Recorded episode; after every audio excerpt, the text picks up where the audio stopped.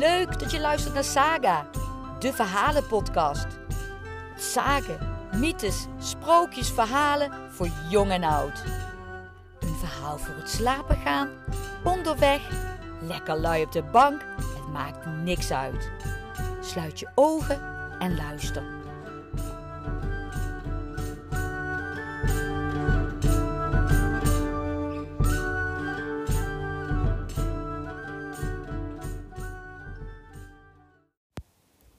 Bokkenrijders. Zie het voor je. Mannen gezeten op bokken en dan vliegen door de lucht. Want daar stond het voor, met name in Limburg en een deel van Brabant. Het was des duivels, zeg maar misdaad en magie samen. En net zo goed als dat er geen heksen hebben bestaan, zo bestonden er wel processen om vermeende heksen te veroordelen. En zo bestonden er ook processen om bokkenrijders te veroordelen voor het rijden en vliegen op bokken en te roven en stelen als door de duivel aangevoerd. Nou, dat roven en stelen en afpersen door bendes, dat gebeurde helaas wel. Maar rijden op en vliegen op bokken. Ik kom ook weer bij een zuske en wiske terecht, genaamd De Bokkenrijders. Dat is dus heel erg interessant om te lezen en in de sfeer van deze bende te komen. Dus mocht je in de gelegenheid eh, zijn en het boek vinden, Zuske en Wiske en de Bokkenrijders. En ik maak ook weer even een linkje naar de Efteling, want Villa Volta, de attractie, dat huis dat zou het huis zijn van bokkenrijder Hugo van de Loonse Duinen. Dat is een sage die de Efteling zelf heeft bedacht op het thema de bokkenrijders.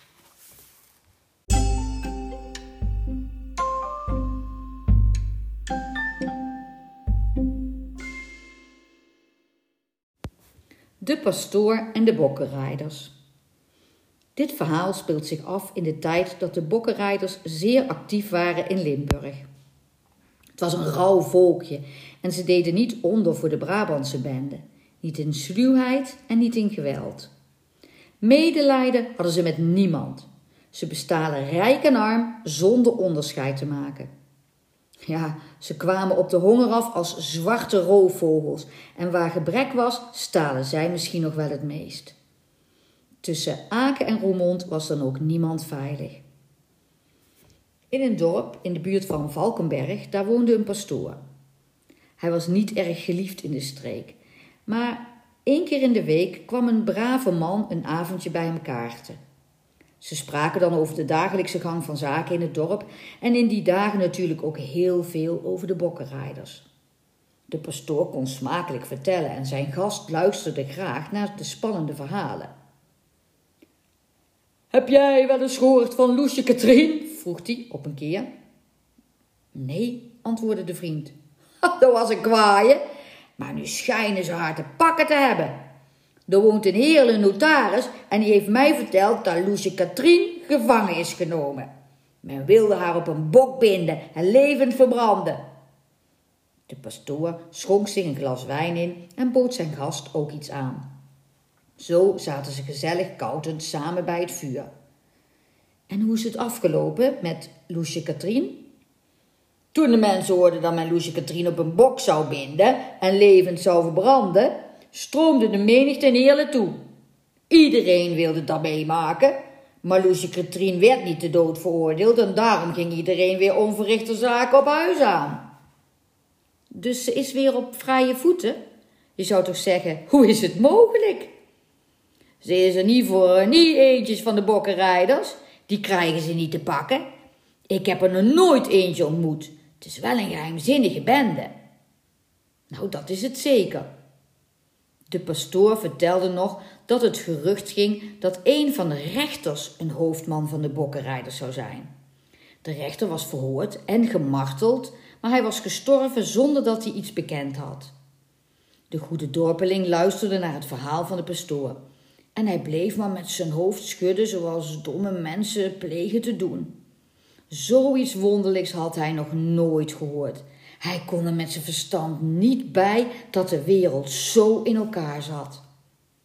De pastoor, die genoot van de indruk die zijn praatjes, een mengsel van verzinsel en waarheid, op de goede man maakte. en hij schonk hem nog eens wat bij.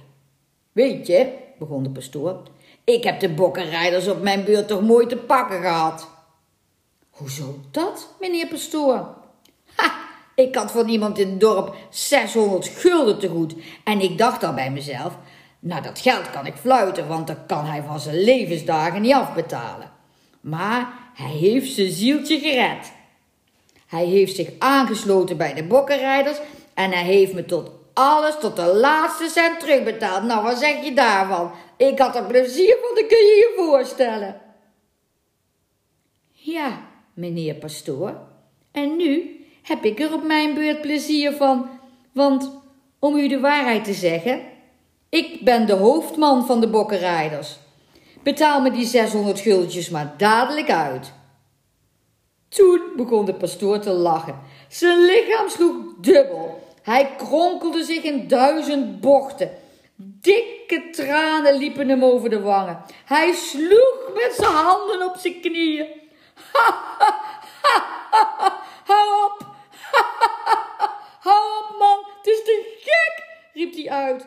Hij strekte zijn handen uit om zijn gast de mond te snoeren.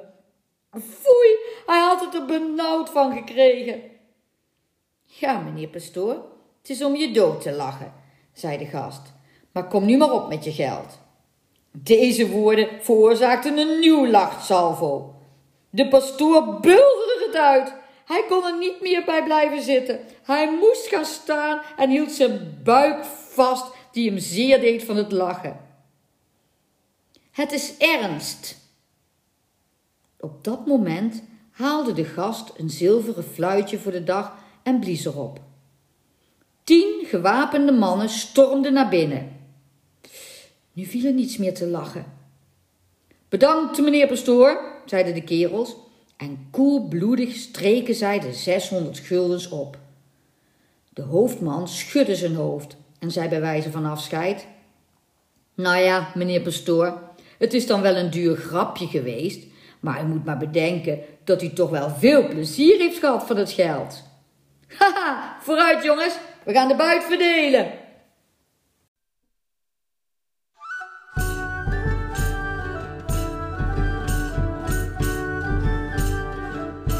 Bedankt voor het luisteren naar Saga. Vind je deze podcast leuk? Volg ons dan door middel van het vinkje aan te klikken en je zo te abonneren. Tot snel!